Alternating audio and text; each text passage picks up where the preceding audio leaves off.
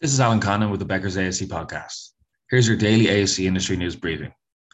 Cincinnati-based TriHealth will begin work on a $30 million outpatient campus in March that is expected to bring 120 jobs to the area. The 57,000 square foot facility will comprise primary, urgent, and specialty care, including orthopedics, cardiology, gastroenterology, and general surgery.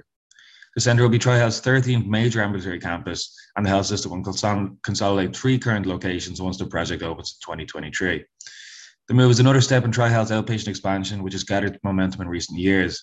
In September, this health system teamed with Beacon Orthopedics and Sport Medicine to combine their orthopedic surgery centers in Ohio and create a jointly governed network of ASCs. Ochiltree General Hospital in Perryton, Texas is building a $5 million surgery center to expand access to care in the region. The ASC will comprise two operating rooms, a preoperative space, and a post anesthesia care unit. It will add colonoscopies, gallbladder surgery, and hernia surgery, among other procedures. Community members and the hospital are investing almost $5 million to build the ASC, which will greatly reduce travel time for patients to receive the care that they need. Many patients have to drive two hours to Amarillo for certain services, according to Leroy Schaffner, CEO of the hospital. The new ASC broke ground in January and is expected to be completed in August. Six CMS updates from the past two weeks. One, the Senate passed legislation aimed at halting the CMS federal COVID 19 vaccination mandate for eligible healthcare workers participating in Medicare and Medicaid programs.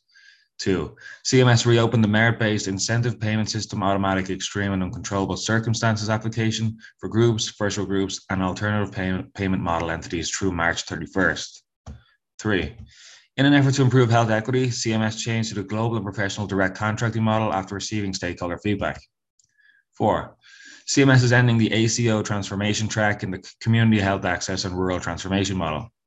Five, CMS released its Medicare payment codes for administering an antibody treatment found effective against the COVID 19 Omicron variant. Six, CMS purveyors visited Galesburg Cottage Hospital in Illinois four times in the last two months of 2021 before terminating the hospital's Medicare contract in January.